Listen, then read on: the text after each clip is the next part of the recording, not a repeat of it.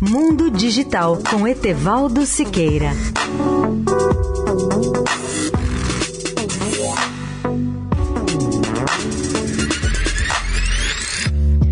Hoje com o nosso Etevaldo Siqueira ao vivo aqui conosco no Jornal Dourado. Bom dia, Etevaldo, como vai?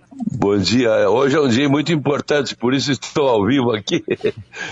Os cientistas do Reino Unido, eles disseram anteontem, 9 de fevereiro, ter produzido, graças à fusão nuclear, mais energia do que nunca. Isso é um fato completamente novo na ciência nesta área. Né? Como é que eles chegaram a isso, né? E, e a importância dessa fusão nuclear quando a gente está pensando em energia limpa, outras fontes de, de energia renováveis? Olha, isso é uma evolução que começou lá logo depois da Segunda Guerra, depois da bomba atômica. Os cientistas passaram a trabalhar com a hipótese de ter reatores, não para fazer bombas, mas para produzir energia abundante, limpa, uh, e, e, esse sonho está se realizando mais lentamente do que a gente gostava. Né?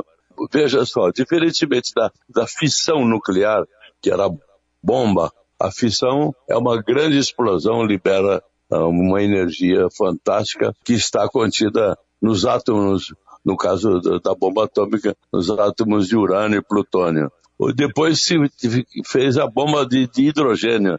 Hidrogênio é a substância mais simples que existe, um próton e um elétron em torno dele. Então, nós estamos vivendo agora uma, uma evolução para produzir energia nuclear com essa fissão eh, em que os átomos de hidrogênio eles se juntam, se fundem e aí produz uma quantidade de energia limpa, sem radioatividade, sem gases de efeito estufa. E o, e o que aconteceu de mais importante uh, nesses dias, desde o mês de dezembro, há um laboratório na Inglaterra, que uh, perto de Oxford, que se chama Joint European Torus, uh, de, que é um, é um reator de fusão nuclear. é o maior do mundo e, e está produzindo já uma quantidade, tecnicamente, 59 é, megajoules, seria milhares de, de megawatts tá, de energia, e, e, o que significa que isso é mais do que o dobro do que o recorde anterior. A última vez que se produziu uma boa quantidade de energia foi há cinco anos, em 1997, segundo a autoridade de energia da, da Inglaterra, a UK Atomic. Tá? Bom, Etevaldo, o que se diz aí do, da parte dos cientistas é que é, é, essa tecnologia estaria disponível ali na segunda metade desse século, né? O, o que, que dá para projetar para a vida, para o dia a dia das pessoas? A primeira coisa fundamental é que nós vamos ter uma quantidade de energia disponível para a sociedade, né?